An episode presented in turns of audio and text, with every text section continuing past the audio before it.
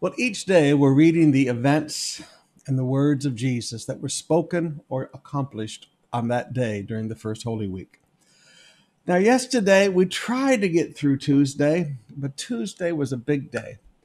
And Wednesday is kind of a repeat day. In fact, we only have a few verses that we can use that would basically summarize that he did the same things again. So I wound up having to split Tuesday and Wednesday, but these words were actually spoken on Tuesday. Now, the first is the Sadducees coming and challenging Jesus about the resurrection. Let me read to you the passage from Luke that is recorded in Matthew, it's recorded in Mark, and it's recorded in Luke. We don't find in John, but Matthew, Mark, and Luke. I'll read you John's because it's a little longer. There came to him some of the Sadducees. Now remember, the Sadducees were not so much a religious denomination as the nobility. Okay, they they were the leftovers of the Hasmonean ruling dynasty of the Jews during that 400 intertestamental period between Malachi and Matthew. And when the Romans conquered Israel, they needed someone to be in charge underneath them. And so they took some of these former nobility and they appointed them as the high priest and the Sanhedrin court. They they put these people in positions of religious power because religion controlled the Jews in that day. So here come some of these what I would call extremely liberal, very unspiritual Sadducees. There came to him some Sadducees, and every year during Holy Week I teach you that the Sadducees are Sadducee. I don't have very many jokes those who deny that there is a resurrection. So they don't believe there's a resurrection. They also don't believe in angels. And they ask him a question saying, Teacher, Moses wrote us that if a man's brother dies, having a wife, but no children, the man must take the widow and raise up offspring for his brother. Now, Jesus, there were seven brothers. The first took a wife and died without children, and the second and the third took her, and likewise all seven left, and no children and died. Afterward, the woman also died. In the resurrection, whose wife will the woman be? For the seven had her as wife. and Jesus said to them, The sons of this age marry and are given in marriage. But those who are considered worthy to attain to that age and to the resurrection from the dead neither marry nor are given in marriage. Now, I want you to notice something here about Jesus. Jesus corrects doctrine. He said, Listen, I, I know that you don't believe in the resurrection, but you know what? The resurrection is true. So they came to Jesus with this philosophical argument to somehow prove there is no resurrection. But Jesus said, um, considered worthy and were made worthy by the blood, and to the resurrection from the dead. Neither marry or are given in marriage. So, all right, in heaven, there's no marriage. Or during the thousand year reign.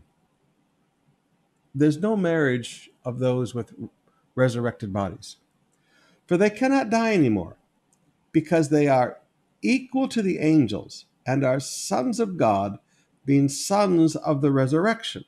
Now, there's a beautiful truth. There's a beautiful truth. We are equal to the angels and are sons of God, being sons of the resurrection. But that the dead are raised and he said, Now here comes here comes the correction. Moses showed in the passage about the bush, where he calls the Lord the God of Abraham and the God of Isaac and the God of Jacob. Now he is not the God of the dead, but of the living, for all lived to him. Then some of the scribes answered, Teacher, you have spoken well. For they no longer dared ask him any questions. Silenced by logic. Wow. How do they argue with that? And they're silenced by the logic of Jesus. Now, the Pharisees now come with their question. And we'll look at it from Mark this time because Mark puts it in the longest form. Mark 12, beginning with verse 28. And one of the scribes came up and heard them disputing with one another. And seeing that he answered them well, okay, seeing that he answered them well, all right, so, all right, you've well spoken. Ask him, which commandment is the most important of all? And Jesus answered, The most important is, Hear, O Israel, the Lord our God, the Lord is one. And you shall love the Lord your God with all your heart, with all your soul, and with all your mind, and with all your strength. So, heart, soul, mind, and strength. And the second is this you shall love your neighbor as yourself. There is no other commandment greater than these. Now, these look obscure. As you read through the Old Testament, the Ten Commandments are the ones that are really highlighted. But I've just read you recently where, Jesus, where, where Moses actually speaks this. So sometimes the greatest truths are gemstones that are hidden. Let me say that again. Sometimes the greatest truths are gemstones that are hidden. And the scribe said to him, You are right, teacher. You have truly said that he is one and there is no other beside him. And to love him with all the heart and with all the understanding, with all the strength, and to love one's neighbor as oneself is much more than all whole burnt offerings and sacrifices. And when Jesus saw he had answered wisely, he said to him, You are not far from the kingdom. Ah.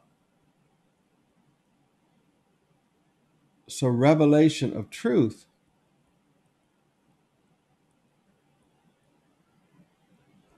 shows closeness.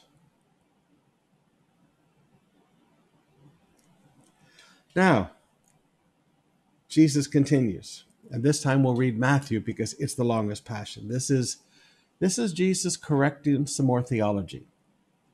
Now, while the Pharisees were gathered together, Jesus asked them a question. So, all right, this is this is Jesus's turn. Jesus asked them a question. He said, What do you think about the Christ? Whose son is he? And they said to him, The son of David. And he said, How then that how is it then that David in the spirit, all right, so he's speaking by the spirit. Okay, so this is in the spirit, this is prophetic. Calls him Lord, saying, The Lord said to my Lord, Sit at my right hand until I put your enemies under your feet. If then David calls him Lord, how is it he is his son? Now, back up to this in the spirit. David just wasn't talking one day. See, David was also a prophet. he wasn't just a king, he was also a prophet.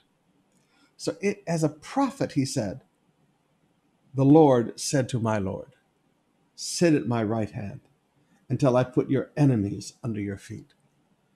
You know, sometimes we look back at those passages in the Old Testament and we have to remember these words are also inspired by the Holy Spirit. And no one was able to answer him a word, nor from that day did anyone ask him any more questions. All right, now, this is a total silence of questions a total silence of the questions for the rest of Holy Week. They just attacked. Now, there's, there's several things I want you to understand here. First of all, spiritual logic will silence questions. But when the questions are silenced, that's also when the hatred really, really begins to ramp up.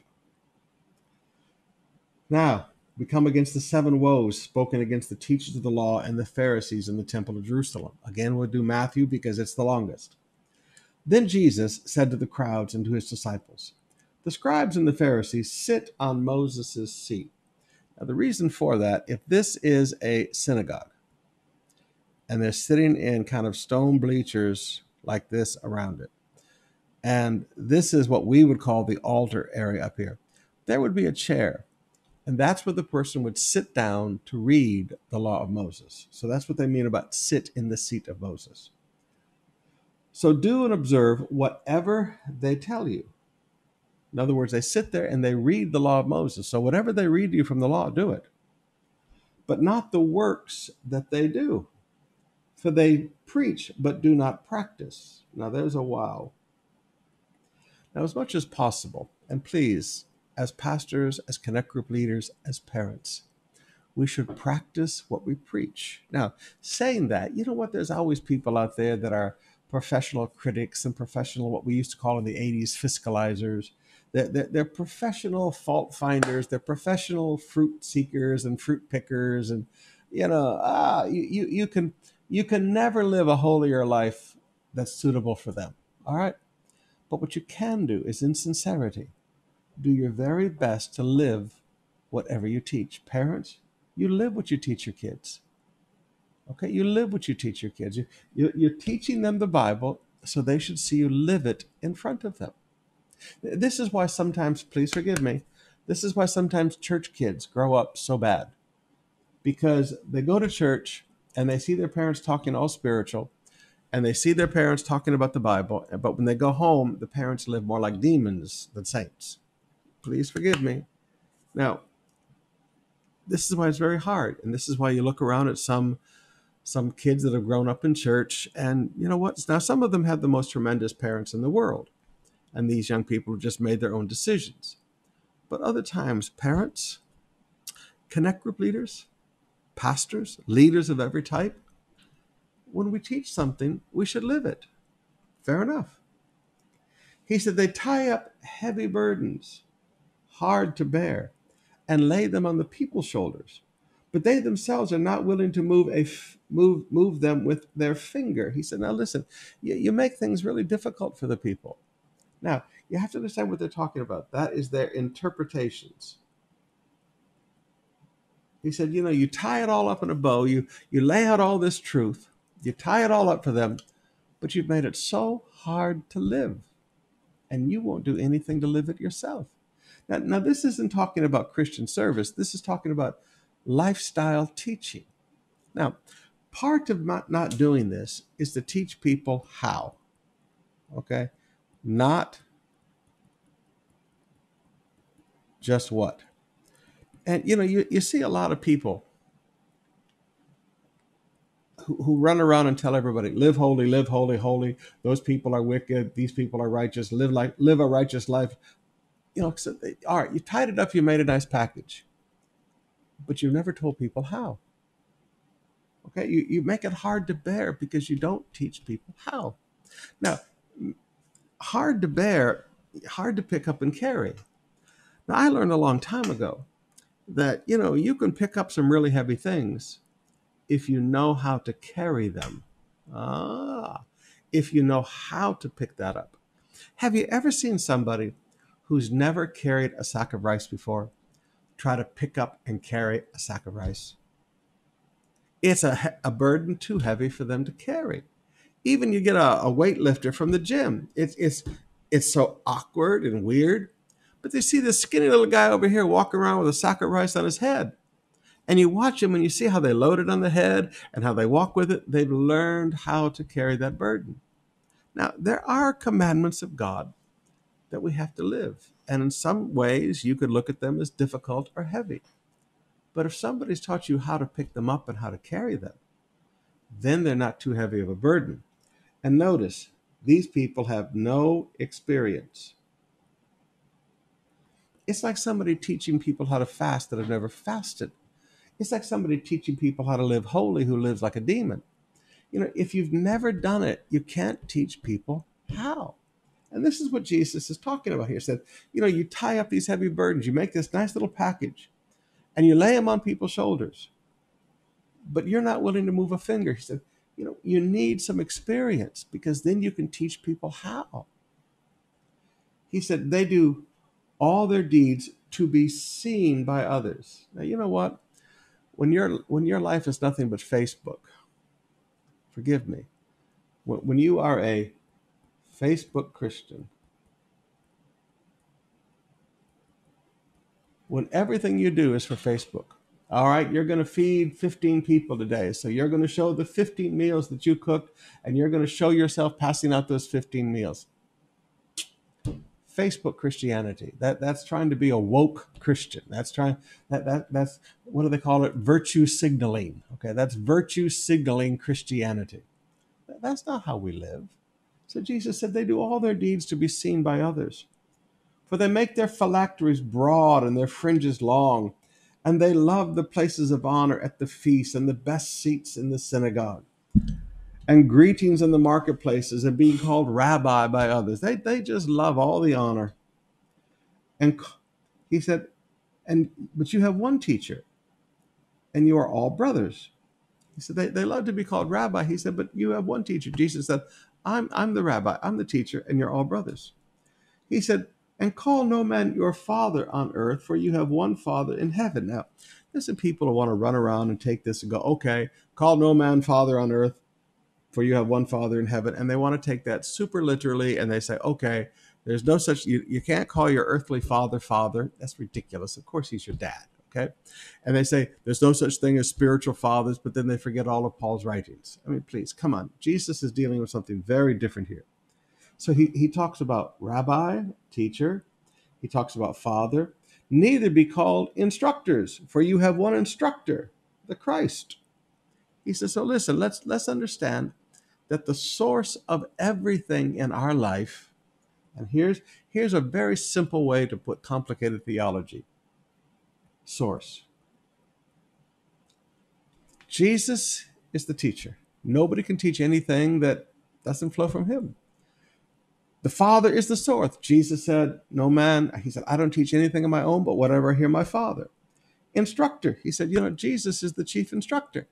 Jesus receives from the Father, passes it on to us. So this is the rabbi, this is the Father, this is the instructors. So, so just understand, Jesus is trying to teach us here about source. He said, The greatest among you shall be your servant. Ah, so leadership, the path to leadership is service. Whoever exalts himself will be humbled.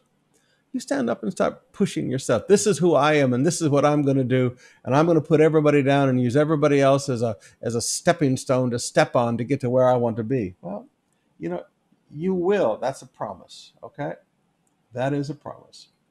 And whoever humbles himself will be exalted. That is also a promise. Now, here's my question: Do you want to be humbled, or do you want to be exalted? Okay. If you want to be exalted, then you choose to humble yourself. But woe to you, scribes and Pharisees, hypocrites, for you shut the kingdom of heaven in people's faces.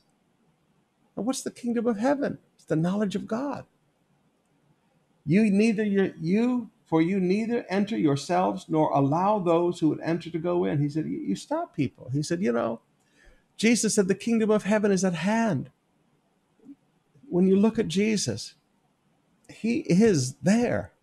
He is there. Now, you know, I can put a, a lot more theologically and I can get this really complicated. Or I can just put it real simple. Jesus is there. He said, You won't let people come to me. you won't let people enter the kingdom. He said, Woe to you, scribes, Pharisees, and hypocrites. You travel across sea and land to make a single proselyte. In other words, you go pirate somebody. And he said, You work really hard at pirating somebody and filling them with your, your, your criticism and your yuck. And when he becomes a proselyte, you make him twice as much a son of hell as yourselves. And there's one of those wows in the Bible. Now, remember, this is all Tuesday in the temple. He's this is an incredible revival movement in the temple courts. Woe to you, blind guides, who say, If anyone swears by the temple, it is nothing. But if anyone swears by the gold in the temple, he's bound by the oath. We'll come to this all at once. He said, You blind fools, which is greater, the gold of the temple, the gold, or the temple that has made the gold sacred? And you say, If anyone swears by the altar, it is nothing. But if one swears by the gift that is on the altar, he is bound by his oath. Verse 19 You blind men, for which is greater, the gift or the altar that makes the gift sacred? For whoever swears by the altar swears by it and everything on it. And whoever swears by the temple swears by it and everything who dwells on in it. And whoever swears by heaven swears by the throne of God and him who sits on it. So woe to you, scribes, Pharisees, hypocrites. Now just park there for a minute. Now notice. Rational escapes. Now, when you know that something is wrong and somebody gives you a rational escape, and it's all right to do that because this is your rational escape, you don't ever want to pay attention to people who give you rational escapes. I had a brother, and you know, I always change my illustrations. I had a brother who came to me and he said, Pastor, I, I need to talk to you. And so we sat down and talked, and we met outside so nobody would know we were talking. And he said, Pastor, I really messed up. I said, What'd you do? He said,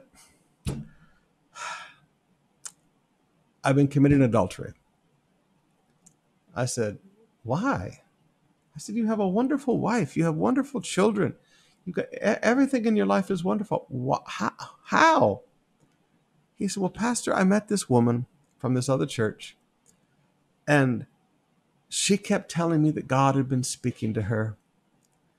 And I told her that I was already married and she said, but God had spoken to her that, that I, w- I was the one. And I told her, but I'm already married. I have marriage vows.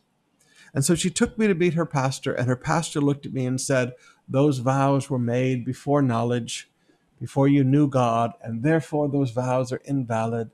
And the vows that you make now as a Christian are the ones that are valid. And so he did this little ceremony in our office, and I started having an affair with this woman because this pastor told me that I was now married. I said, Do you have another wedding certificate? He said, No, we just have to understand because the, the government authorities don't understand the principles of God. And he said, Pastor, I don't know what to do. I said, How long has this been going on? He said, About a month. I said, and I took him to this passage and I said, Number one, when people start giving you rational, logical escapes from simple biblical obedience, you need to stop paying attention to them. Okay? I mean, if you're looking at that pastor and you're telling that pastor, this is wrong, and he says, no, it's right, you know, even if he's right and you're wrong, the Paul would be clear that if someone believes something is wrong and they're condemned in their heart, they shouldn't do it. Ah. So now he's he's starting to come back. He said, Well, what do I do now? I said, We need to sit down with your wife and we need to get this right. I said, You've been under deception. I said, That, that this was religious deception that got a hold of you. And you just need to get away from that. So beware. And, and this this thing of, of rational escapes from, from simple biblical truth is just fascinating to me. He said, Woe to you, verse 23, scribes, Pharisees, hypocrites. He said, You tithe in mint and dill and cumin. These are tiny herbs. He said, But you have neglected the weightier matters of the law justice, mercy, and faithfulness. He said, These you ought to have done. These, justice, mercy, and faithfulness, you ought to have done without neglecting these. So Jesus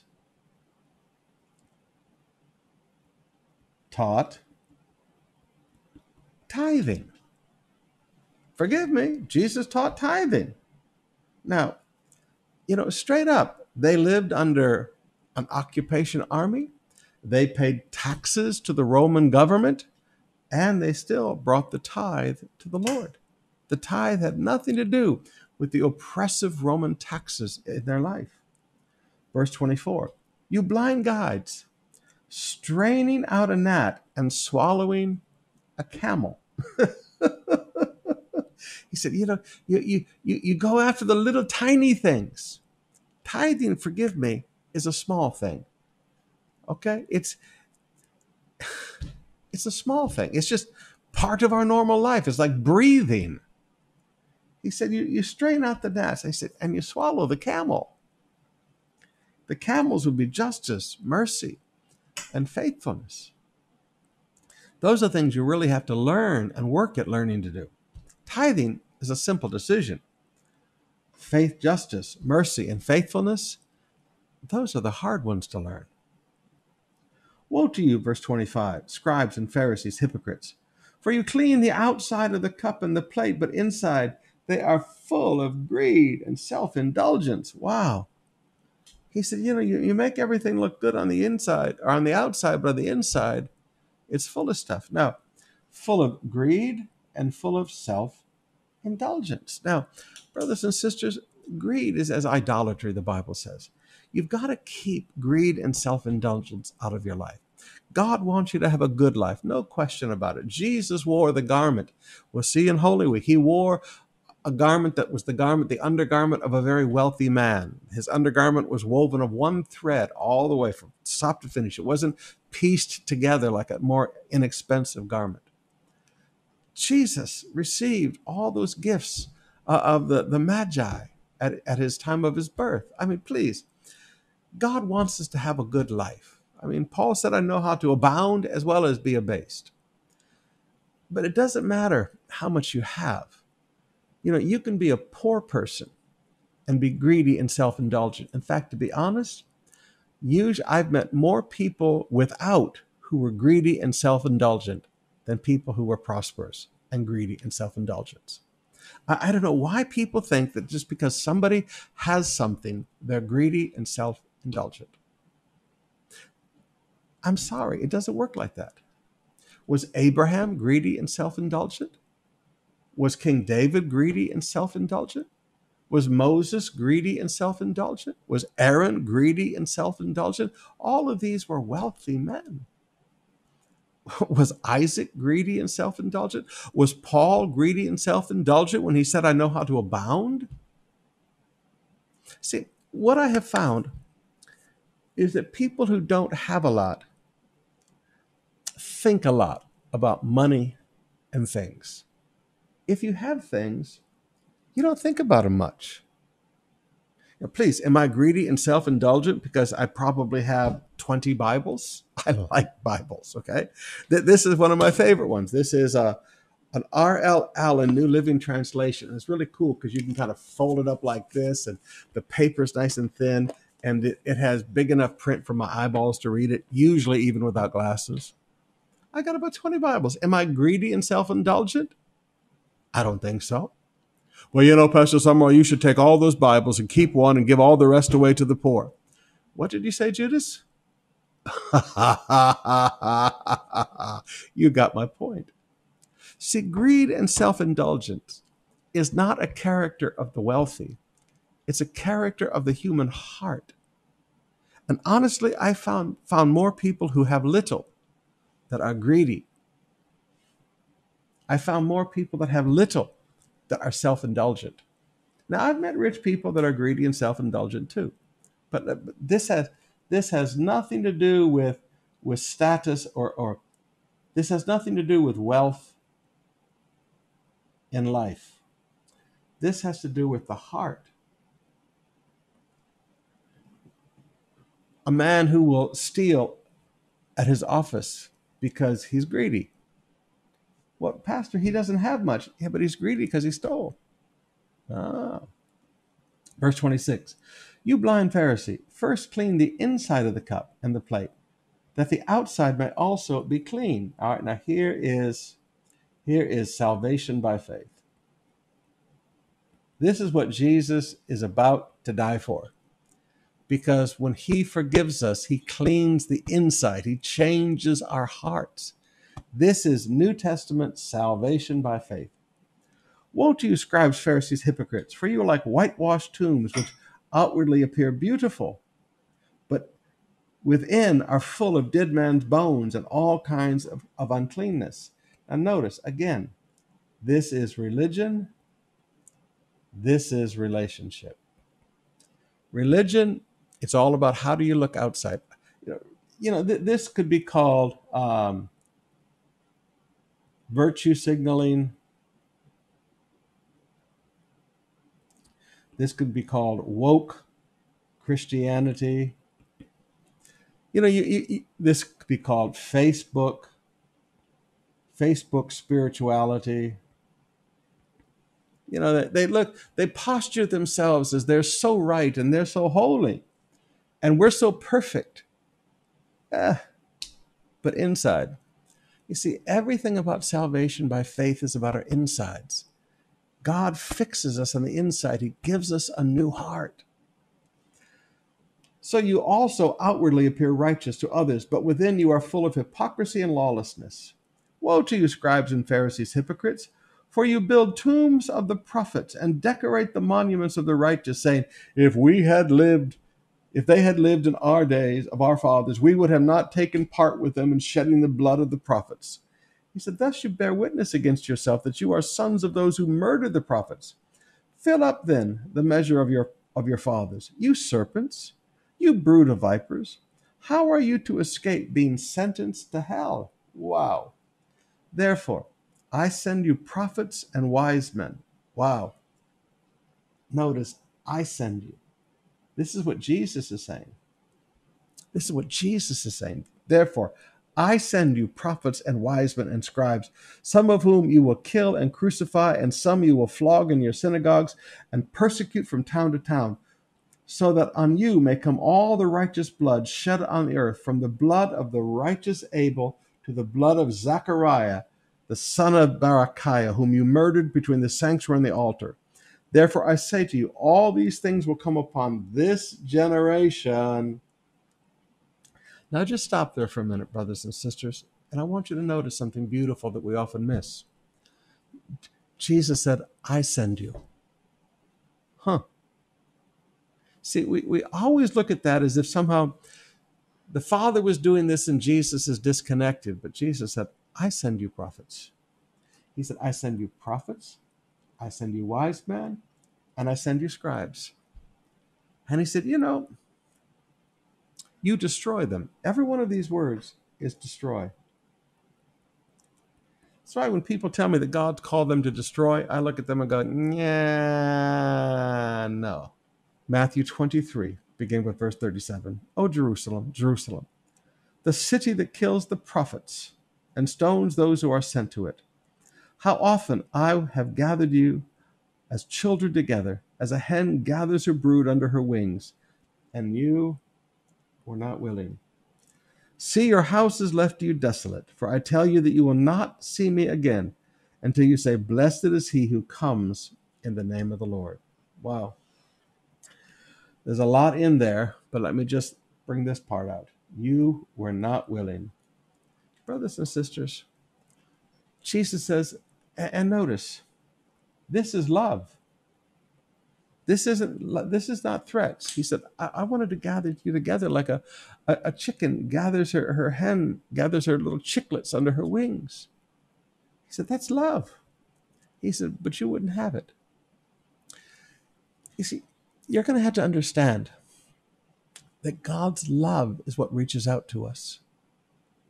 Not his anger, not his wrath, God's love. This is an age of grace that we're living in right now. Oh, there's, just, there's just so much to teach here. Let's go on. Well, let's take a break for just a minute. Let's have a little bit more worship.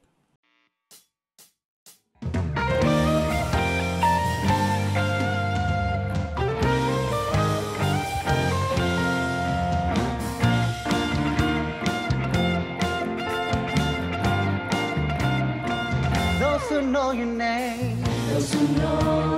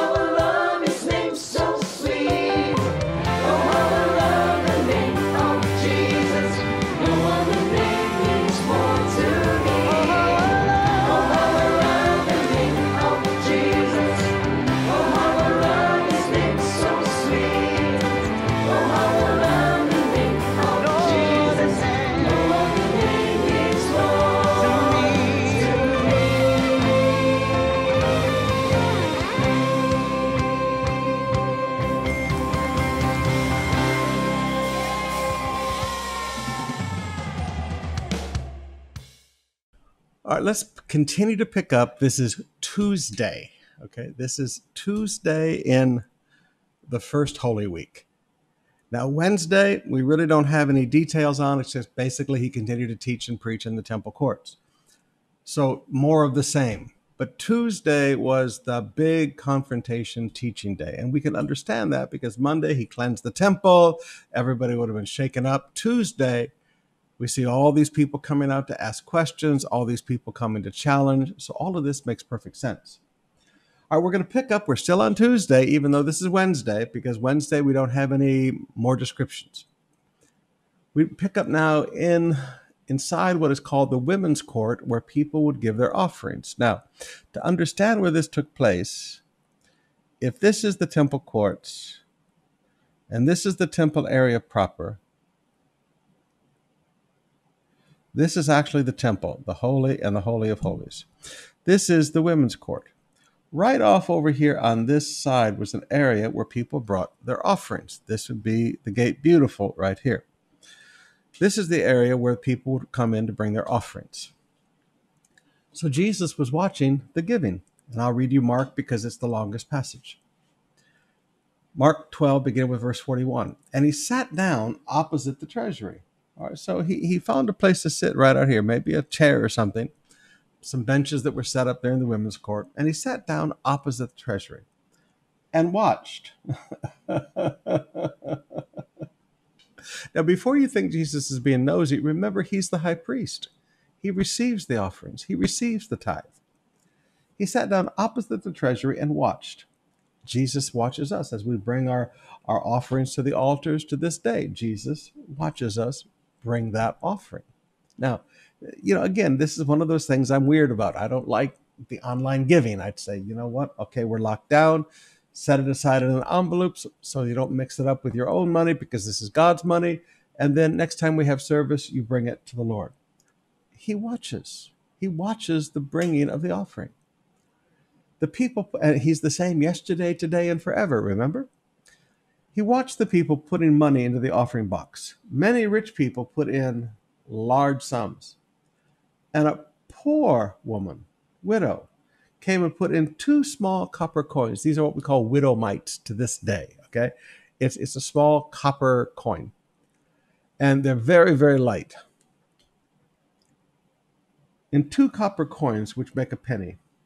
And he called his disciples to him and said, Truly I say to you, this poor widow has put in more than all those contributing to the offering box. For they, now look at Jesus there. He says, For they all contributed out of their abundance. Okay, so they, they gave out of wealth. She gave out of poverty. She, out of her poverty, she has put in everything she had to live on. Now, now, brothers and sisters, this this is generosity. This is the generosity Paul talks about with the Macedonian church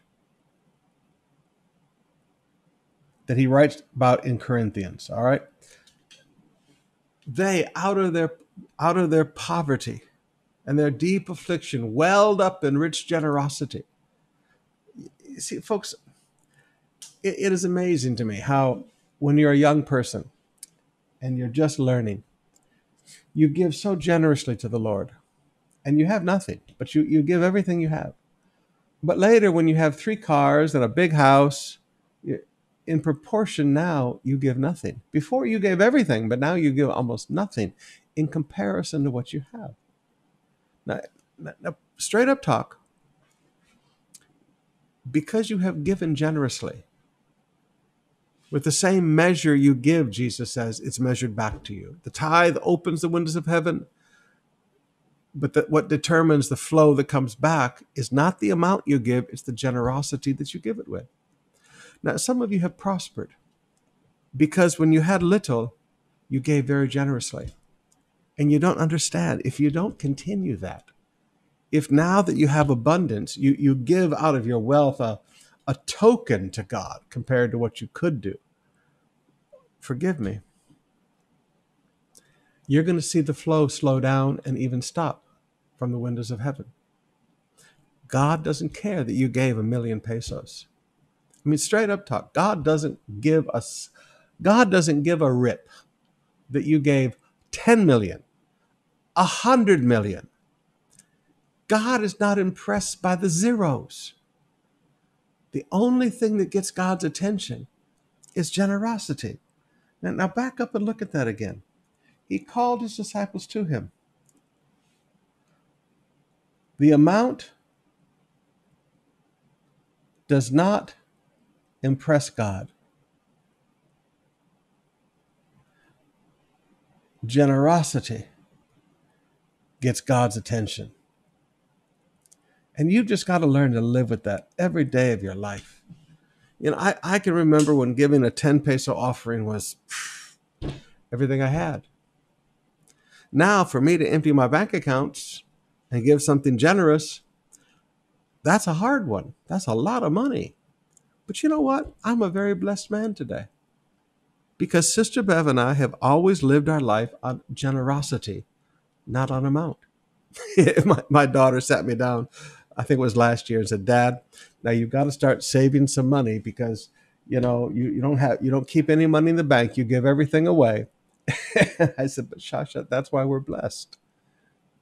I said, So yeah, I know we need to save some money so that if something happens to me, mama's taken care of. But I said, Shah, the reason we're blessed today is that mama and I have always given everything away. Now, brothers and sisters, at some point you've got to get this revelation.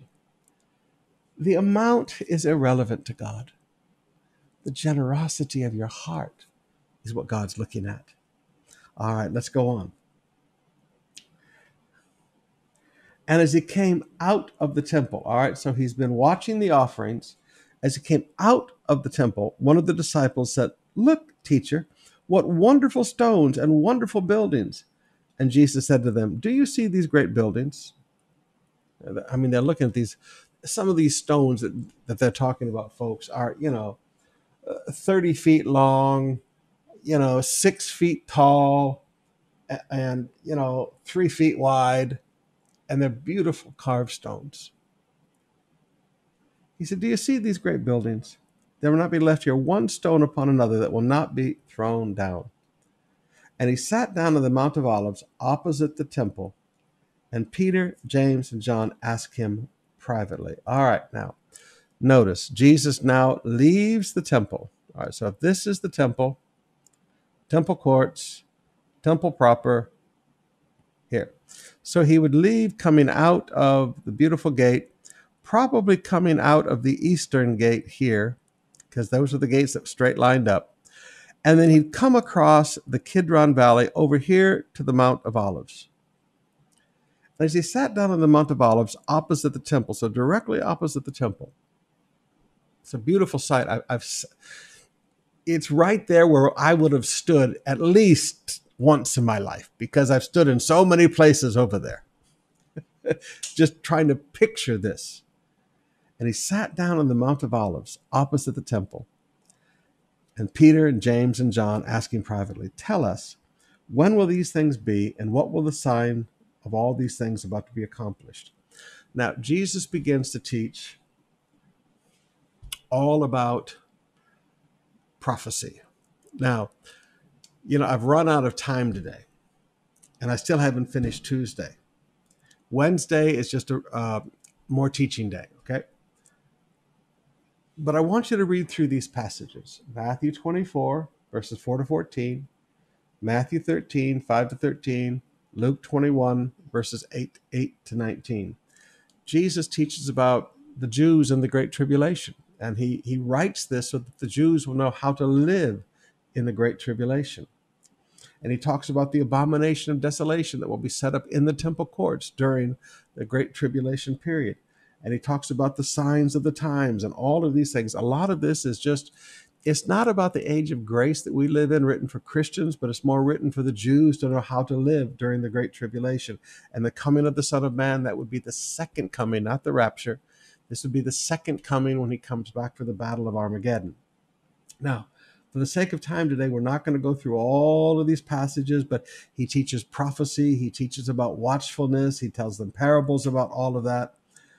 And we pretty much finish out with that on the Wednesday the judgment of the Son of God. All of this is prophetic teaching. And then he goes out and lodges on the Mount of Olives. Okay, he goes out and spends the night uh, up there in Bethany. And while this is going on, when he's spending Tuesday night, spending Tuesday night, that is when everybody starts planning to arrest and kill Jesus. All right, that's when all of that begins to take place. And that is where the anointing takes place in Bethany. Jesus is anointed with the oil that night on Bethany. That's all on Tuesday night. And that is also the night, and this is important. This is Tuesday night at Bethany Jesus has corrected Judas. We'll get all into that in our School of the Cross. That's why I'm wanting to move quickly through this. Tuesday night, after Judas is corrected, that is when Satan enters into Judas, and Satan and Judas becomes Satan possessed on Tuesday night of Holy Week. Okay, so that's important. Now, Wednesday, I told you the only thing we have is he was teaching daily in the temple courts. All right. And uh, they were seeking to destroy him, but they could not find anything they could do. So that's all we know that happened on Wednesday. Now, tomorrow, we're going to pick up and finally get into Thursday. Now, I skipped over all the prophecy teaching, but to keep you from being confused in that prophecy teaching, just remember Jesus is primarily teaching them about the second coming, not the rapture, and he's teaching them about how to live as a Jew in Jerusalem during the Great Tribulation. All right. We'll see you tonight as we continue School of the Cross and again tomorrow morning as we pick up Thursday of Holy Week.